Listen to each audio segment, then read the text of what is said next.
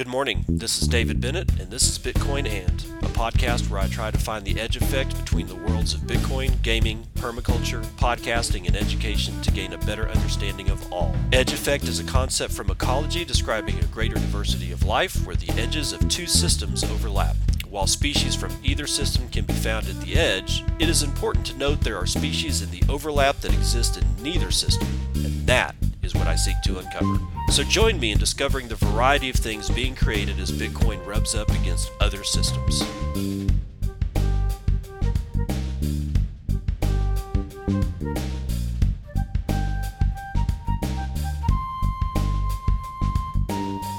It is 6:10 a.m. Central Standard Time. It's the 4th of February 2021. This is episode 360 of Bitcoin and Miami's mayor considering paying salaries and accepting taxes in Bitcoin. Whoa boy, Felix Mullen. Here we go with Crypto Potatoes right up on it. Uh, Miami's mayor Francis Xavier Suarez is ready to put his city in the spotlight of technology lovers and entrepreneurs, and Bitcoin could be his new venture. well, it's going to be. Come on. Suarez recently told the press that as he sees it, Bitcoin could become the biggest story in the next few years. And according to a Forbes review, the use of Bitcoin as a means of payment for public employees' salaries could be one of the steps to be taken on Suarez's path to turning Miami into the next Silicon Valley. Suarez has been quite vocal about his expectations, but he recently stepped on the gas when it comes to supporting technological developments in his city. The mayor of Miami recently launched the quote, How Can I Help campaign to raise funds to expand Miami's tech industry. As far as cryptocurrency payments are concerned, Suarez barely indicated that this is an idea under consideration. Uh, according to reports, there could be three paths to take in the quest to make Miami a Bitcoin friendly city. The first is precisely to give employees the opportunity to receive their salaries in Bitcoin dude, just call up Jack Jack Mallers. He'll he'll tell you how to do this shit. He he does it all the time. This idea has already been explored and would have to go through a series of legal procedures before being approved. the second proposal he is considering is to allow taxes to be paid in Bitcoin. This decision is much easier to implement as there are already legal precedents that give hope to those in charge of possible execution. Finally, he once again talked about his willingness to invest part of the public wealth in Bitcoin. This, while not illegal on the face of it, could generate greater resistance considering the volatility of the asset. volatility to the upside, you mean? Suarez did not disclose the amount of money he would be contemplating investing, nor did he provide further details on these proposals' current, sal- uh, current status. However, late last year, he said he was open to exploring an investment of about 1% of the city's treasury reserve into Bitcoin. This decision would be a major detour from Miami's love story for cash and fixed income investments. In terms of public policies, these kinds of low risk investments are the most obvious choice when it comes to build and maintain wealth. However, some investors with an appetite for risk, good God, are aware of the lost opportunity if other investments with higher risk to reward ratios are considered. For example, Bitcoin quickly rose from 20,000 to 40,000, but it also crashed from 40,000 to 30,000. You know, pausing here, if you do a little bit of quick math, the sentence could very easily read Bitcoin quickly rose from 20,000 to 30,000. A very dangerous loss of money for a politician could spell disaster. this is we're continuing here. The idea of having crypto salaries comes in hand with his expectations to create a crypto-friendly legal system. In an interview with Fox Business, Varney and Co., Suarez highlighted Bitcoin's appeal as a lucrative long-term investment and said he wants to boost the crypto ecosystem. Quote, we want to be one of the most crypto forward and technological cities in the country, he said, so we are looking at creating a regulatory framework that makes us the easiest place in the United States to do business if you're doing it in cryptocurrencies. End quote. Suarez, he just, I mean, you know, sometimes I wonder if these people are attaching their names to Bitcoin because they know it's instant that they're going to get recognized and like literally be famous. Like the playbook might be, uh, I as a just a, a mayor, even if it is just like a big city, there's lots of big cities. I don't right now. I don't know who the mayor of Los Angeles is. You know, I don't.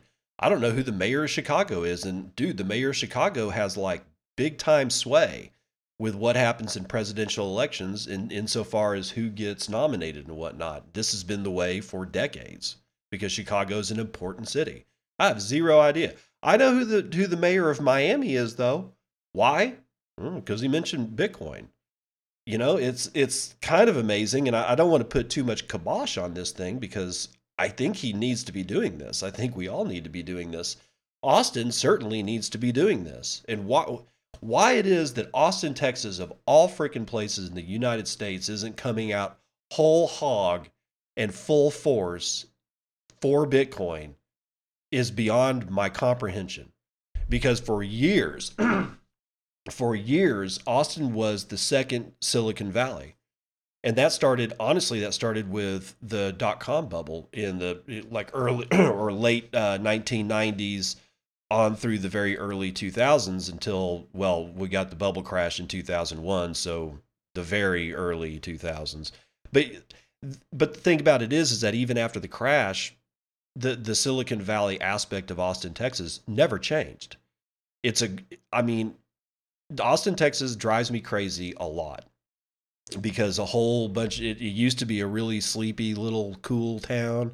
And now it's kind of very Southern Californian like um, people are a lot more rude than I expect from towns in Texas. I mean, Dallas doesn't even give me as much shit as when I go to Austin. It's it's kind of bizarre, but um, Austin hasn't Austin really hasn't said a peep about Bitcoin, and yet they're the people that are the most positioned. That's the city that's best positioned at this point in Texas to be taking up this mantle, and they are just dropping the ball. It's it's sad because Miami very well may steal all of Austin, Texas's thunder, and we don't want that. As much as Austin drives me crazy, it's still a, a very nice little town. Okay, although well, little used to be, not so much anymore. Maybe Michael Saylor will move there one day. I don't know. MicroStrategy intent on avalanche of companies joining Bitcoin Crusade says Will Gottsegen from decrypt.co sometime yesterday. Software company MicroStrategy has become one of the most visible institutional Bitcoin investors in the world over the past year, thanks in large part to its CEO Michael Saylor, whose breathless tweets about the inevitability of Bitcoin have become something like a company gospel. MicroStrategy already owns 71,079 BTC. That's $2.6 billion. And there's no sign it will stop investing anytime soon. Well, no, it can't because they've actually locked that in into their the way the corporation works is to invest in Bitcoin. So that's just going to be ongoing.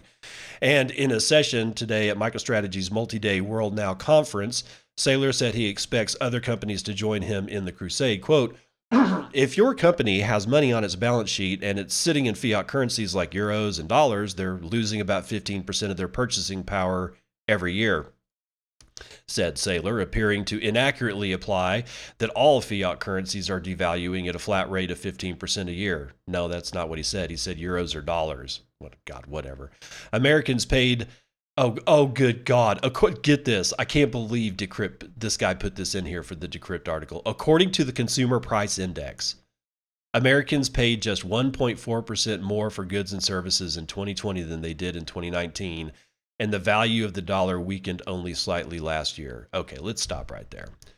The Consumer Price Index is a fucking joke. Okay, it's a joke right? In anybody who's still, you know, like when if I were to say something like your money's being devalued faster than you can even make it.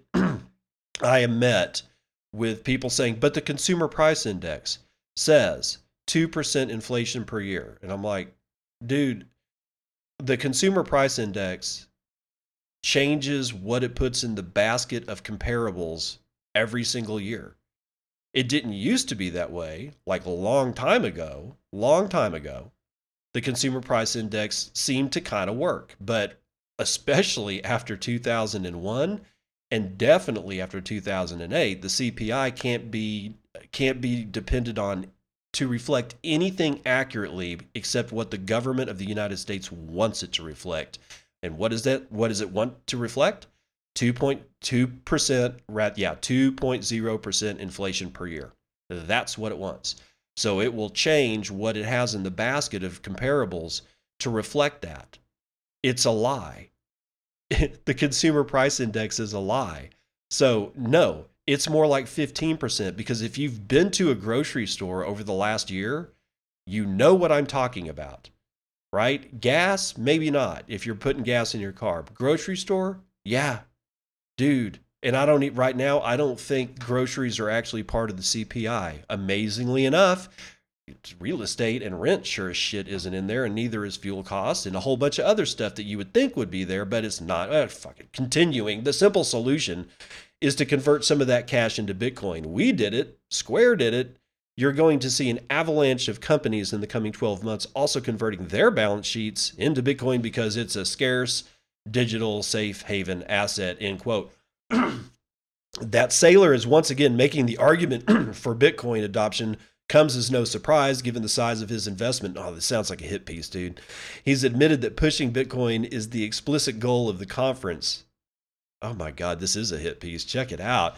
In a conversation with Ross Stevens, founder of the asset manager Stoneridge and, uh, and another Bitcoin believer, Saylor said that while they may already be on board, quote, the reason we're having this conference is to help everybody else figure out what they should do, end quote. Stevens suggested that the decision to convert company reserves to Bitcoin from fiat currency may be the most important decision an executive can make over the next decade whether that's true for other companies' bottom lines, it certainly matters for uh, MicroStrategy and its growing Bitcoin reserve. Okay, man, I don't even. I'm not quite sure where William Gottsegen was going with this whole thing, but honestly, this is. I'm sorry I read this to you. It, this is bad. this is bad. He's wrong on he's, he's wrong on Americans paying just 1.4 percent more in goods and services. and he clearly misses the point of the conference. That is the point of the conference. It's not like it was buried. The way that he writes this is like like this one. He's admitted that pushing Bitcoin is the explicit goal of the conference. Yeah. Yes. It, he's admitted that's the phrase that I'm looking at. He's admitted.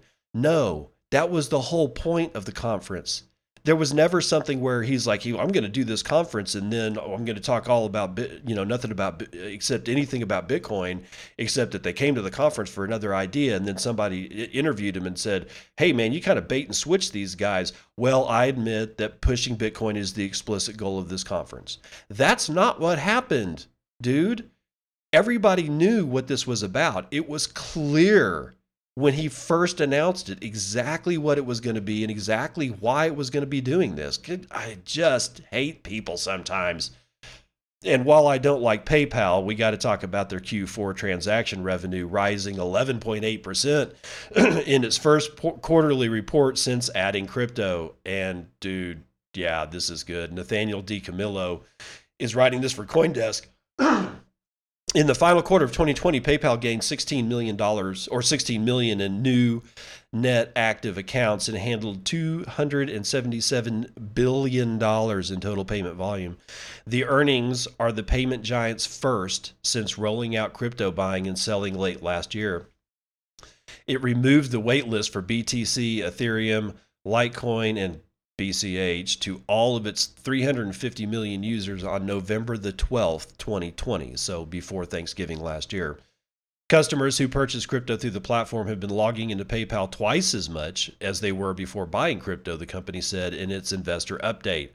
PayPal's transaction revenue increased by around 12% from uh, quarter three to $5.7 billion the company also notes it will recognize transaction revenue from its crypto buys, sells, and holds product, but it will not include transaction related to crypto in its total payment volume. Notably, PayPal spending in technology increased year over year by more than 30% to $732 million. Quote, the volume of crypto traded on our platform greatly exceeded our projections. God, you think? We're excited to build on this early success by allowing customers to use their crypto balances as a funding source. We hope to launch our first international market in the next several months, said PayPal CEO Dan Schulman. PayPal has been working with regulators and central banks to shape the quote next generation of the financial system, Schulman added.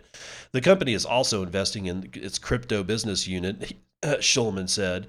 The response to an analyst question about possible acquisitions while digital asset prices are high, PayPal Chief Financial Officer John Rainey said that the firm's appetite for acquisitions is a multi year strategy but that it's in a good position to make one. Quote, we are in we are unique in the fintech ecosystem as we enjoy outsized growth rates and are profitable, end quote.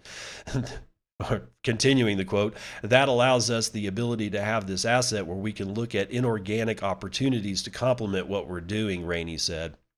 PayPal's network of merchants may be more valuable than the trading services it can offer, said James Friedman, senior fintech reserve analyst at Susquehanna Financial Group.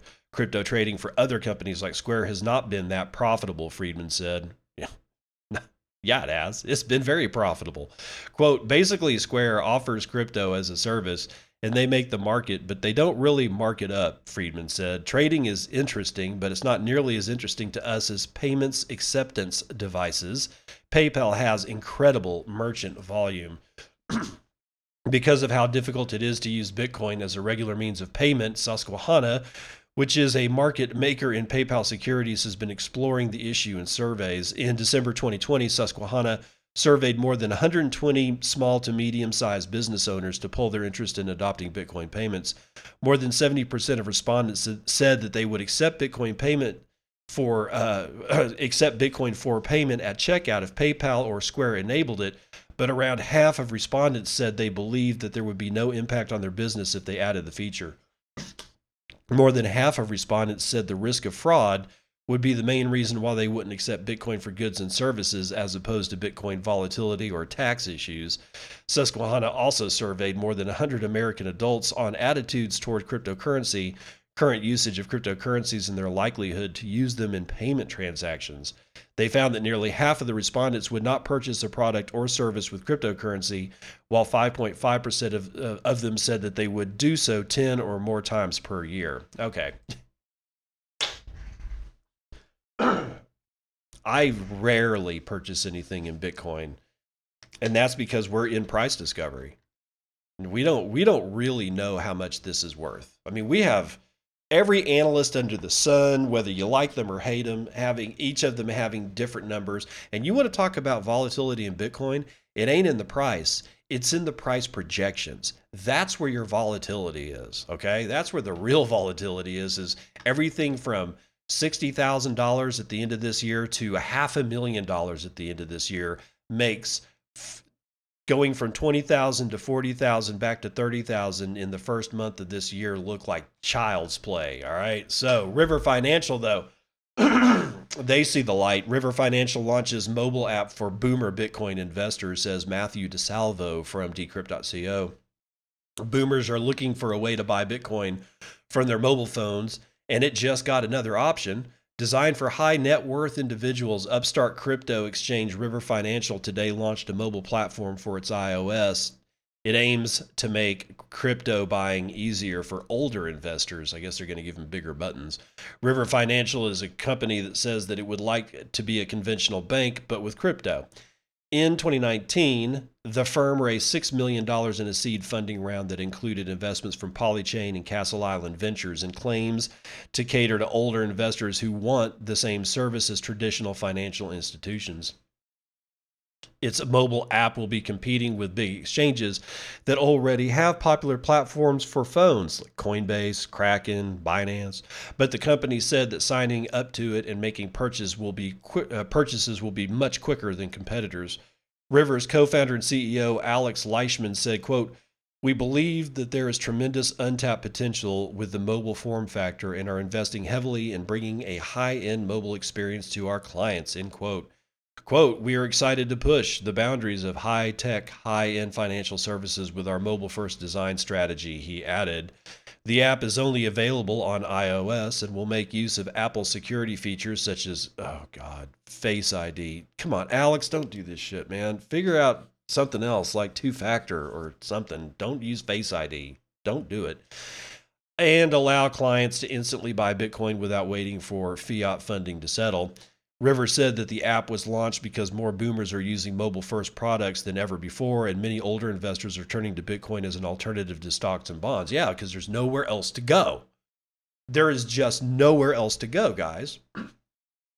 Now, along the same lines of having, you know, a big phone with big buttons and a big buy order for Bitcoin for boomers, we have Swan Bitcoin launching its service for high net worth clients and institutions. Although I don't really think they're targeting the boomer crowd. Let's find out from Peter Chawaga from BitcoinMagazine.com says Today, Bitcoin investment company Swan Bitcoin announced the launch of Swan Private. Its dedicated service to help high net worth individuals, corporations, and institutions invest in Bitcoin and manage their funds. Quote, Swan Private helps clients establish and build their Bitcoin positions over time, according to an announcement shared with Bitcoin magazines. Further, quote, Clients often make a large purchase to establish an initial position. Swan then makes it easy to smooth market volatility over time with automatic recurring buys. When clients have more capital to deploy than already planned, Swan can make one time purchases of up to $100 million with no annual limits man, dude, I want to work for these guys. Swan Private will offer clients access to a dedicated team, support for wire transfers with no purchase limits, guidance on how to maintain self custody of the private keys for Bitcoin addresses, guidance on retirement accounts, and assistance on completing tax forms per the announcement. Its brokerage and custody services are supported by Prime Trust, a Nevada regulated trust company. Clients can withdraw their Bitcoin into self custody or choose to hold it in cold storage through a legal trust account that they hold. Okay. The new service comes in the wake of numerous major institutions and influential investors buying into Bitcoin, along with a sustained bull run throughout most of 2020 and into 2021. This trend has been most notably pioneered by software intelligence company MicroStrategy, of course, which diverted $250 million of its reserve assets into Bitcoin in August of 2020 and has continued to make significant investments since. Quote, since MicroStrategy started the corporate Bitcoin standard trend, Swan Bitcoin has seen significant growth in the number of high net worth individuals and corporate customers, Robert said Robert Breedlove, the managing, and I should say the new managing director of Swan Private Client Services. Uh, he further ends his quote by saying, This demand led Swan to launch Swan Private, a service dedicated to this particular demographic. Congratulations, Robert Breedlove. Now, I say new managing director because this shit just hit the wires yesterday. Uh, I saw his tweet come out. I want to say yesterday afternoon, late, late-ish for me. It would have been about like four o'clock Central Standard Time in the United States, uh, saying announcing that he had been hired by Swan Bitcoin to head up Swan Private. Congratulations. Robert Breedlove. If you haven't read his stuff, you need to go find Robert Breedlove and just Google Robert Breedlove writes about Bitcoin. I guarantee you will find some of his best pieces if you do that. Now, Taproot. Oh, give me some Taproot, baby. Taproot update. Bitcoin users home in on activation plan and a date, but it's still to be decided. Uh, this is out of Coindesk.com. It is written by Colin Harper. Me and him have had our scrapes together, but I still like his writing. Many of Bitcoin's most active stakeholders have just about nailed down the activation method for Taproot, the Bitcoin software's biggest upgrade in years. In a public meeting on Internet Relay Chat, IRC, Tuesday, Bitcoin developers, miners, business professionals, and enthusiasts hashed out the specifics of how to package the Taproot upgrade into an update and how to activate it once the code has been shipped. Well, the code already has kind of been shipped. Whatever. The, the most active of the 200 or so participants on the chat, mostly but not all developers, seem to agree on the Bitcoin improvement proposal that would be used to activate Taproot. To prep the BIP for shipment, they also voted to merge two pull requests on GitHub that outlines the rules for Taproot's activation logic into Bitcoin's source code when the time comes to push the upgrade. I don't know, man. I'm kind of confused about this because I thought it was already there. Maybe I'm wrong, but I could have sworn that Schnorr and Taproot were already in the last update. I guess what he's talking about is the actual logic needs of activation of what's already there needs to be put into the code. Maybe that's what it is. One of these, which is pull request number 1021, includes a measure that allows users to force activate the upgrade should miners not support it. Oh, nice. A little UASF there. While PR 20, 1020 only recommends this forcing but does not enable it by default. Since most all participants support BIP 8 without forced activation, as meeting leader and Bitcoin core developer Michael Folkson noted in the chat, further discussion will pinpoint a date to begin activation and further discuss the extent to which a flag day of force activation is necessary. Not that miners, sorry, not that miners blocking the upgrade should be an issue for Taproot, which has some 91% miner support according to a survey run by F2 Pool VP Alejandro de la Torre. The survey provides crucial feedback from miners for Bitcoin's decentralized organization, which cannot unilaterally coordinate updates the way a centralized software provider can. Upgrades like Taproot require painstaking coordination between miners, full node users, and other stakeholders to ensure that nothing goes wrong, like introducing a bug or splitting the Bitcoin network into two incompatible versions. Because miners have shown no resistance to Taproot, most participants voiced a preference for BIP 8 with the false Uh, or BIP 8 false, which with the false referring to the exclusion of a flag day to force activation through full nodes should the upgrade fail through lack of miner activation. BIP 8 is as currently devised would give Bitcoin miners and full node operators a year to adopt the upgrade, after which point the upgrade would be locked in with enough support. In one version of the BIP 8 false, the update simply fails without enough support. In another, BIP 8 true, a flag day would force miners to signal for the upgrade when the activation time frame expires if they did not do so beforehand. Completely anecdotal, or quote, completely anecdotal, but I've not seen any opposition to Taproot uh, somebody said in the chat. It's like Will, Will, oh, Will Clark said in the chat, referring to whether or not a flag day is necessary. Quote, I think using the lowest common denominator of activation parameters seems like the sensible choice to avoid any purposeful or accidental chain splits in the case miners don't signal. Still, others, like prolific Bitcoin core developer Luke Dash Jr., uh, are not convinced the inclusion of a flag day is unnecessary. In fact, it's a matter of principle to demonstrate that node operators decide software and not miners. Quote, it doesn't matter, he said in the chat in reference to miner support. Miners do not decide protocol changes. Hmm. He, he said that, intimating that it's the node operators who decide instead by choosing what software to run. Further, he espoused that BIP8 false, quote, lets miners decide the fate of the upgrade. When the time comes, he said later in the chat, he will configure his node to run the BIP 8 true version that rejects non taproot blocks from miners. Oh man, dude, he's coming out swinging.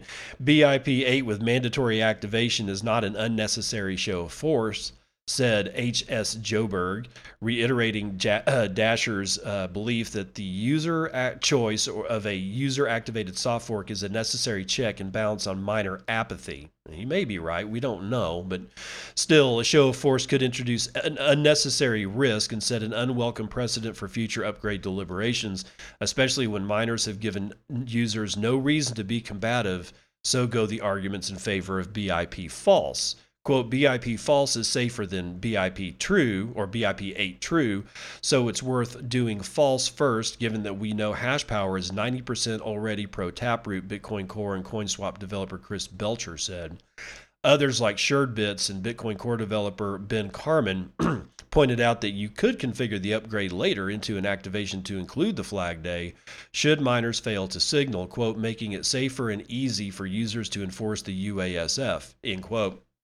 At the end of the meeting, the participants agreed to merge pull requests on GitHub for both a non forced activation route, the PR 1020, and a forced PR 1021.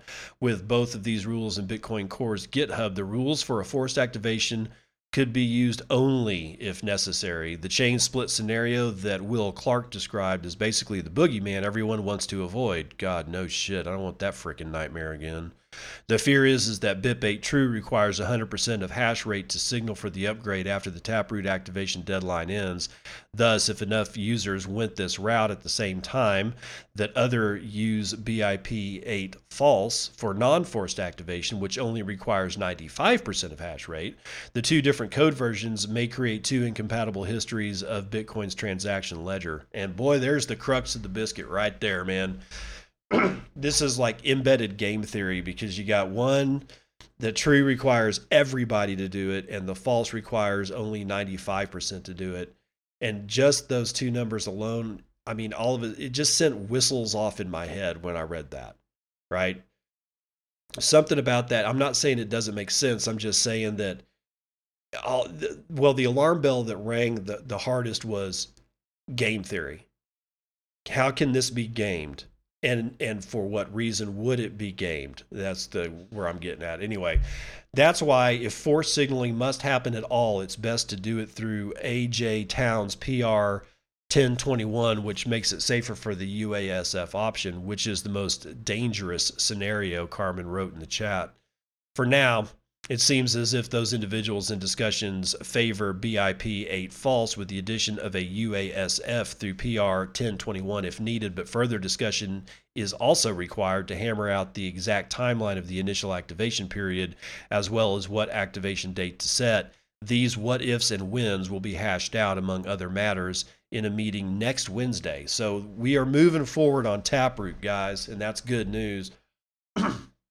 Although I at this point, I mean, I like Luke Dash uh, Jr. a lot, but I I disagree that that should be the only method. I think that they should try BIP eight false first. And if we get into a shitty situation, then we pull UASF right out of our ass and we go through this entire shit show one more fucking time.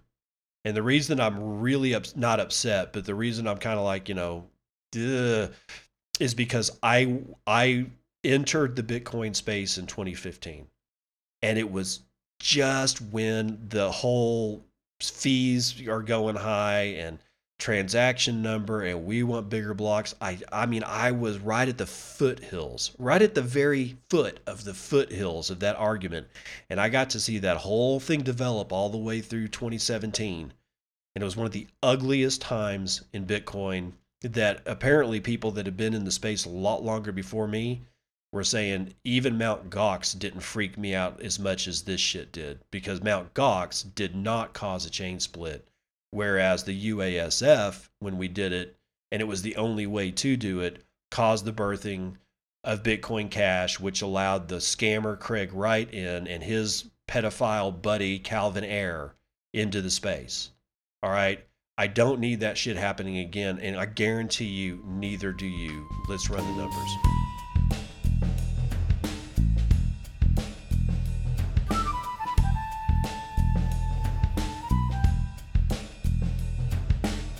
CNBC Futures and Commodities has West Texas Intermediate oil up three quarters of a percent to $56.12 for a barrel of that. Brent is sitting at $58.82. That's almost as much of a point move to the upside. Natural gas is now up 1%, which it was down earlier this morning uh, as the futures are concerned. So $2.80 is going to get you a 1,000 cubic feet of that. All, all the shiny rocks have taken a hit, man. Every single one of them.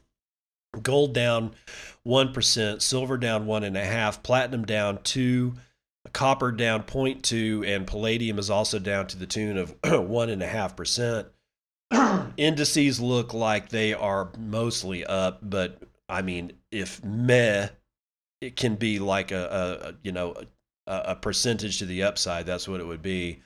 Dow futures up 0.03 nasdaq or uh, uh, s&p is up 0.09 Nasdaq futures up 0.33 and S&P mini is down to the downside 0.15, but let's talk about real money. We've got Bitcoin at 37,522. That our high is going to be over at GDAX 37,554 and it looks like oh sorry, uh Coinbase Pro is at 37,400 58. So that's to the downside. So not a whole lot of arbitrage room there, but 360,000 transactions performed over the last 24 hours gives 15,000 transactions on average per hour. There have been half a million BTC sent in the last 24 hours, with 20,500 BTC being sent every hour on the hour on average, and the average transaction value being 1.37 BTC, and the median transaction value being 0.024 BTC, or right around 895 bucks. Block times are still fast 9 minutes and 17 seconds, 1.03 BTC being taken in fees on a per block basis, and 158.6 BTC being taken in fees overall in the last 24 hours. Barely a blip to the downside in hash rate, and we are hanging at 156.666 exahashes per second. Ooh, we're at the number of the beast in exahashes, bro. Oh, God. Everything, I don't know, everything kind of rallied a little bit. Uh, Dogecoin, uh, we'll get to that. It's got its rally. It's got a pump from from Elon, but you know, whatever. I don't know what what he's doing. There are 37,300 transactions waiting to board 78 blocks to clear. We have captured 5.95% of gold's market cap, and you can now buy 20.6 ounces of gold for one single Bitcoin.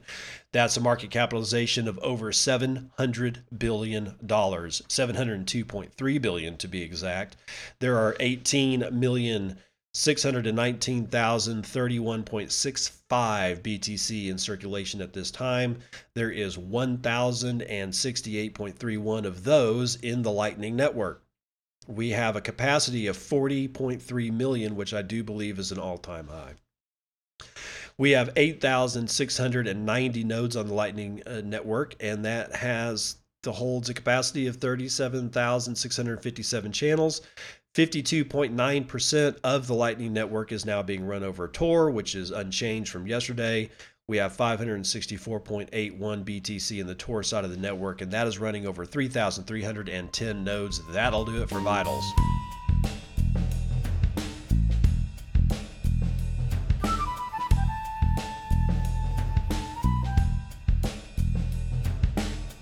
This is the dark side of the morning roundup, and we're going to start this off with Janet Yellen pulling just chicanery as Treasury Secretary right out of her ass weeks after she started her, her first term as Treasury Secretary.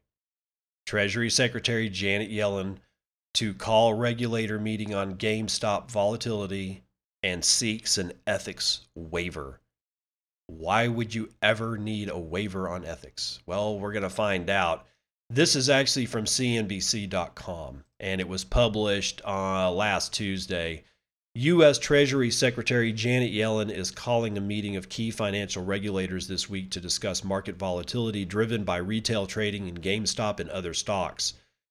Yellen will convene heads of the Securities and Exchange Commission, the Federal Reserve, the Federal Reserve Bank of New York, and the Commodity Futures Trading Commission, a Treasury official said on Tuesday. Yellen has sought permission from ethics lawyers to do so, according to document seen by Reuters. Yellen's decision to seek that waiver follows a report by Reuters that because of speaking fees she was paid by a key player in the GameStop saga, hedge fund Citadel, she may need to seek an ethics waiver in order to do so. Oh, the Treasury official who declined to be identified by name said that the meeting would be called this week and possibly as early as Wednesday. That would be yesterday. I, I haven't seen anything out, out of the wires as to anything that, that happened, so I don't know if it's actually occurred yet. Quote Secretary Yellen believes the integrity of markets is important and has asked for a discussion of recent volatility in financial markets and whether recent activities are consistent with investor protection and fair and efficient markets. Treasury spokeswoman Alexandria or Alexandra LaManna said in a statement to Reuters. So, an ethics waiver because she was paid over $800,000 in speaking fees by Citadel you better get a waiver except for the, the except for this whole this whole thing that follows or, or um, except for this there should never be anything that even resembles a piece of paper that on the top says ethics waiver it shouldn't even exist It either is ethical or it is not ethical. Janet, you got paid by one of the major players. You have to rec- recuse yourself and appoint somebody else. You have to do it. You can't do it yourself. The fact that you are doing it yourself makes me wonder just what contagion are you trying to like not let out of the Wuhan laboratory because we already saw what that fucking pandemic did. What are you hiding? Janet, what are you hiding? Now, see something, say something. Online act pushes big tech for not snitching. If that made you gag and throw up, I don't blame you because, yeah, that's the actual thing. That's the actual thing that it's named. Now, this is out of reason.com, but it, I mean, it's not about Bitcoin, but it is about Bitcoin. I mean, come on, let's let's not be fooling ourselves. Privacy, security, and your finances all go hand in hand, and it's being eroded from underneath us. A new bill revitalizes the War on Terror's favorite slogan in service of forcing tech companies to turn over more user data to the government. The quote, See Something, Say Something Online Act, introduced by Senator Joe Manchin, who's a Democrat out of West Virginia, and co sponsored by Senator John Cornyn, a Republican out of my own state of Texas. John Cornyn is not because he's a Republican is because he's John Cornyn is one of the most evil, vile pieces of shit that ever crawled out of the swamp, right? And somehow or another, he ends up continuously getting elected to represent Texas as a senator in the United States. And it just it it floors me every time he does this. Anyway, it's the latest attack on federal communication law known as Section 230 as well as freedom of speech and online privacy. the legislation says any interactive computer service provider, that means social media giants, small blogs, podcasting hosting services, app stores, consumer review platforms, consumer review platforms? Really? Independent political forums, crowdfunding and Patreon style sites, dating apps, dating. I want to go on a date. Apparently, I'm a terrorist. I don't know. Newsletter services and much more will lose Section 230 protections if they fail to report any known user activity that might be deemed suspicious. Really? I have a newsletter. It's called Nunya's Newsletter. I mean, so what? So what? Like Substack, the the provider that I'm using that as a for my newsletter, they're gonna, you know, this is dating consumer review. I'm I'm going to review this. Um, oh, let's see, this Cuisinart, and I'm going to encode a message to my terrorist, you know, buddies out there in freaking like I don't know Zimbabweville, and we're going to coordinate through a consumer review of a Cuisinart. Really, I mean, really. Honestly, and the rest of this is just bullshit. That's all you need to know is that the, the, the say something or see something, say something online act is just one in a long line of attacks on our freedom of speech. They will always tell you that it's for our own good, but it's not. It's for their own good. Honestly, it's it has nothing to do with whether or not we call somebody a name on the internet. Now, CoinDesk um, is also taking up the mantle of not exactly about Bitcoin, but it's kind of about Bitcoin. Myanmar military blocks Facebook as global internet disruptions intensify. This is, again, Coindesk, and it is Sandy Handagama writing it sometime yesterday. The new military government in Myanmar has reportedly ordered telecommunications companies to temporarily block access to Facebook, citing that the platform is a threat to the restoration of stability in the country as part of a broader effort to restrict internet access following a coup last month. The nonprofit internet shutdown tracker NetBlocks confirmed that access to Facebook, Instagram, Messenger, and WhatsApp servers was now restricted in the country. Internet disruptions were also recorded on January the 31st, 2021, when Myanmar's military seized control in the coup that brought them to power. When it comes to politically motivated internet shutdowns, 2021 is already off to a miserable start. In January alone, India, Myanmar, and Uganda all suffered internet disruptions tied to political events. In Uganda, the state completely shut the internet down on the day of its presidential elections in early January of last week. Indian authorities restricted internet access in multiple areas near its capital, New Delhi, as local farmers protested agricultural laws that were passed in September of last year. According to Hannah Cretum, or Creesham, a technical expert at the Internet Policy NGO Internet Society, NGO means non governmental organization, and they are suspect in my eyes, and I hope that they are all suspect in your eyes, but we'll go with it.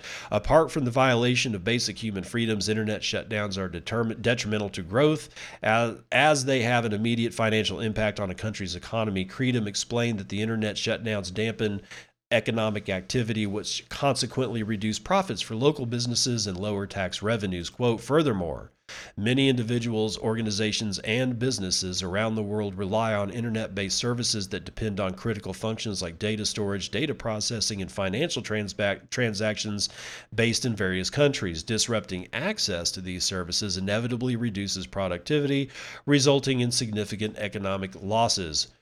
A 2020 report by Top 10 VPN repealed or repealed revealed that regional internet disruptions combined with prolonged internet blackouts in Kashmir may have cost India 2.8 billion dollars in 2020 while disruptions in Myanmar may have cost the country's economy $190 million to date.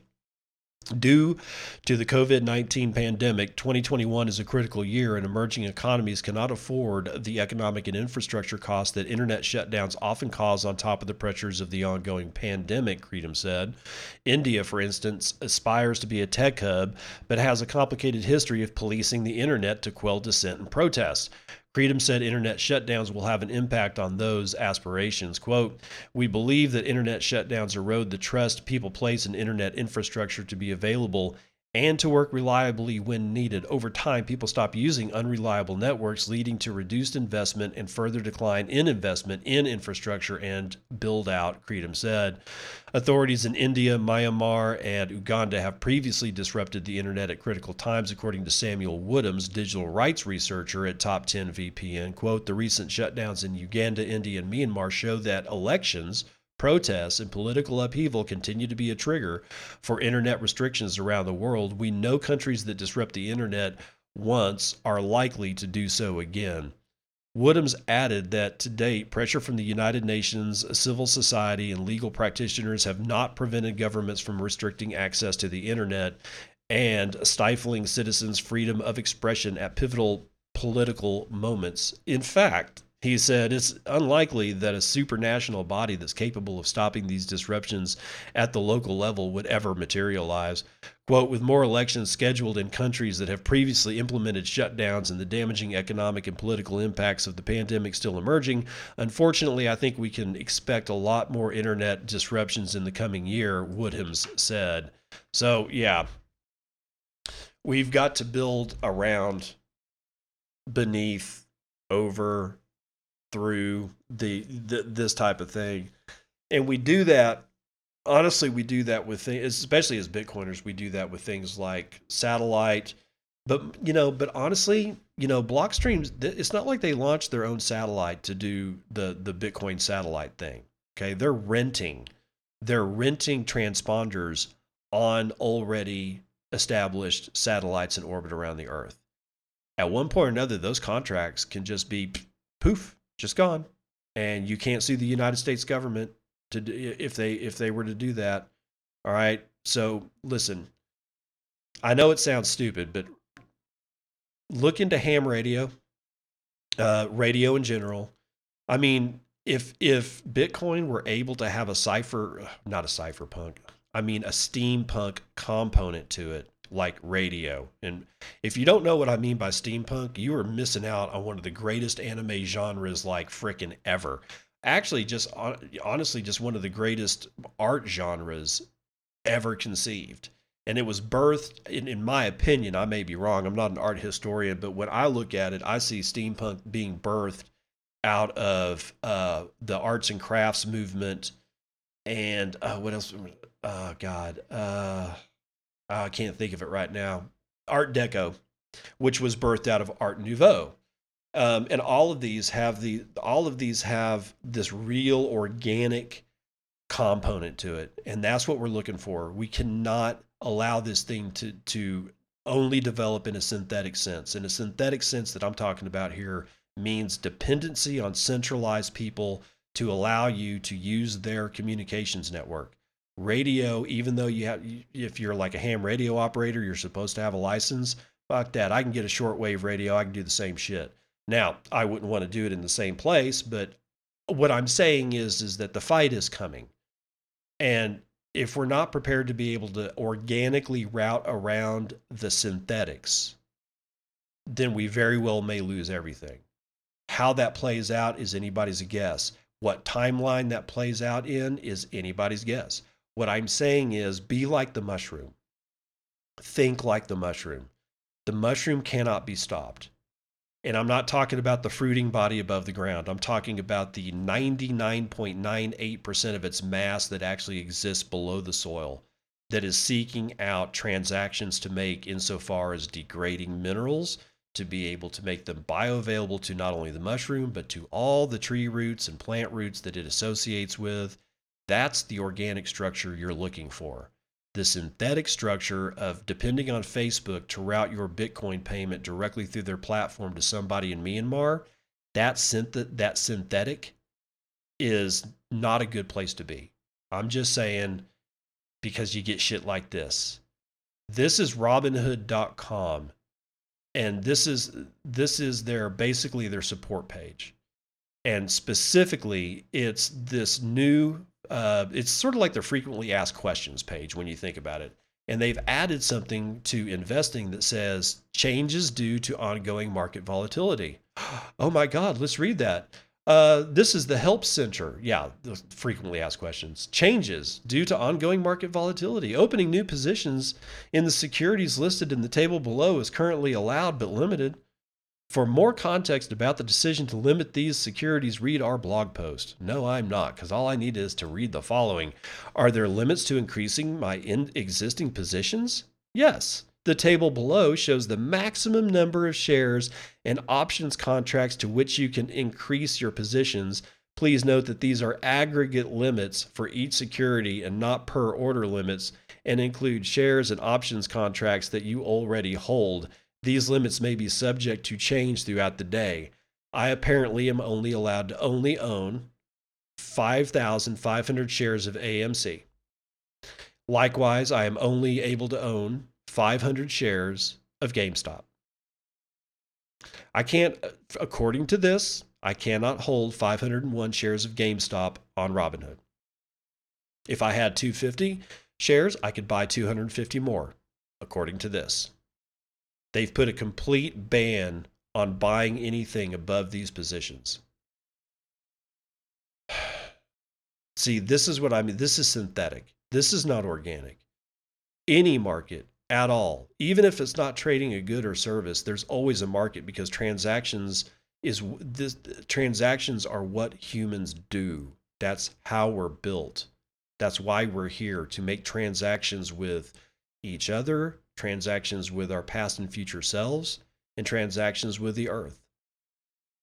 We're part of a functional organic system, and somehow or another, we've designed these centralized synthetic weird things that we de- are starting to depend on. And this is an example of the synthetic. How to route around this would be the organic, and how to route around it, go find another broker. You know, increase your position there.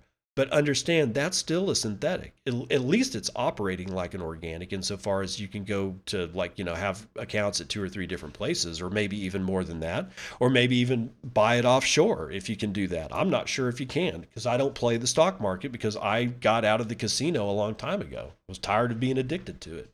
It was ridiculous. But this is all synthetic. No matter how many branches off of this that I try to route around Robinhood, I'm always going through a centralized system. There has to be something, and I guarantee it'll end up being built, maybe by the guys over at Bisq. I don't know. Hodl Hodl, maybe they'll get into the game. I don't know how they can do it because it still, it all depends on this regulatory aspect. But this is one of the reasons why, if you really want to cut the, the synthetic off at, at the head or at the neck, I suppose, is you just don't play in that casino. You build a brand new casino, something that has, if it looks like it can be regulated, it will be regulated. That's what I keep saying. I've been saying it ever since I started doing the show.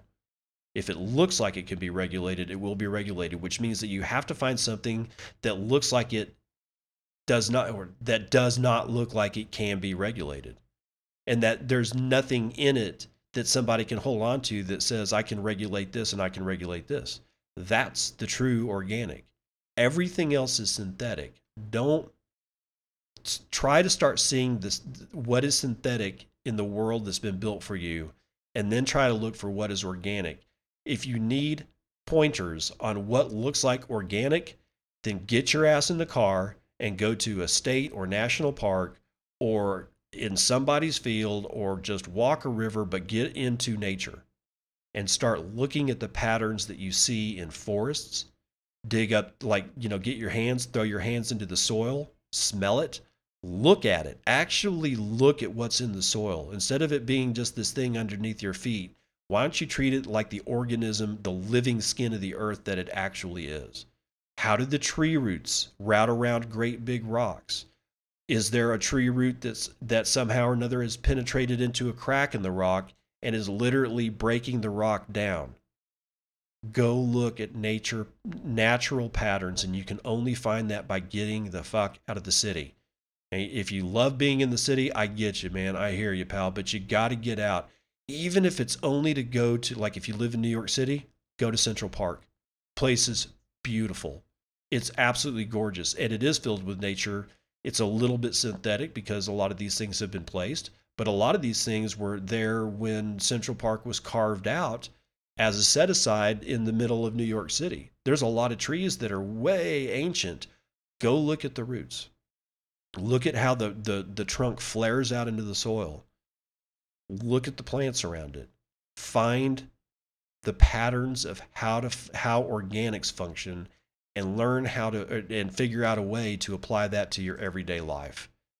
I do it as much as I possibly can. This is one way, this is one of the patterns that I see that is an organic route around of synthetics, and that's the Reddit Wall Street Bets community, which is like 4chan found a Bloomberg terminal. Okay, New York, New York City, I was just talking about, has about 8.41 million people. Wall Street Bets just surpassed 8.5 million degenerates on their Reddit. Okay? That's more people than the most populous city in the United States. 8.5 million people are glomming on, glomming on to that subreddit. That's an organic pattern. Reddit is a synthetic. Although that's what I'm saying here is that we can or, organize and be organic around a certain thing, but if that certain thing is the entry point into a synthetic system, that's where they can chop your ass off. There are there are alternatives. Look into Mastodon. Actually, you know what? Don't look into Mastodon. Google this Fediverse. F E D I V E R S E.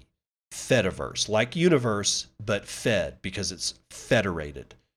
There are a lot more items than Mastodon in the Fediverse than just Mastodon. There's a Instagram clone. There's a couple of I think there's a oh there's a PeerTube I can't remember the name of the uh, of the Instagram clone, but there's PeerTube for which is a clone of YouTube. It's growing, and because the pattern here is that nothing is really central, you can spin up your own instances on your own boxes. There's a guy running a uh, oh uh, instance of Mastodon, which is a, like a light client of Mastodon on a Raspberry Pi. It's possible, people. But the thing is, is that that's the that's one of the hallmarks of an organic system is a nodal network. And at any given time that a nodal network collapses into a synthetic singular line of communication, that's where it can be killed. That's where they look. That's what that legislation, the See Something, Say Something Online Act, that's what they're looking for. They're looking for where collectives have to collapse themselves into a singular point of failure because they can choke that shit. I would, I highly recommend everybody getting onto Mastodon. Uh, I am on Bit, at Bitcoin Hackers, but there are many other instances of Mastodon. So please, please start looking into the Fediverse. All right, just Google Fediverse and figure it out. Finally, we have this. Elon Musk, our hero as of late, has fallen from grace yet again into the cesspool that is Dogecoin.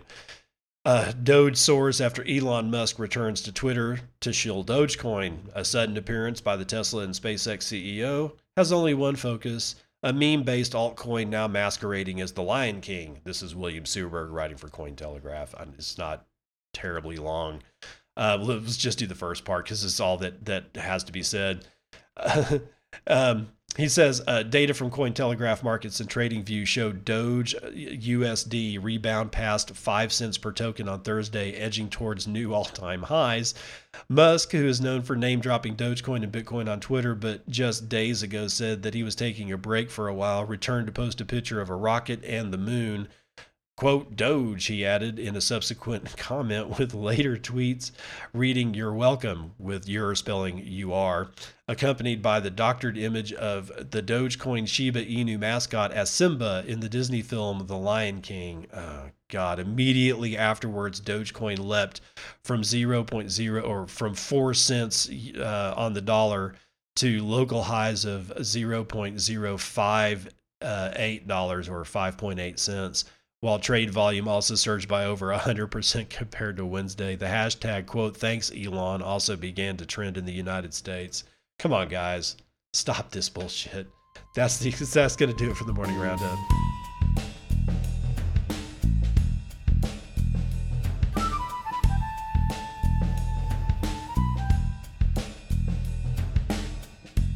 Dad says jokes. Got a good one for you. Are people born with a photographic memory? Or does it take time to develop? I'll see you on the other side. This has been Bitcoin and, and I'm your host, David Bennett. I hope you enjoyed today's episode and hope to see you again real soon. Have a great day.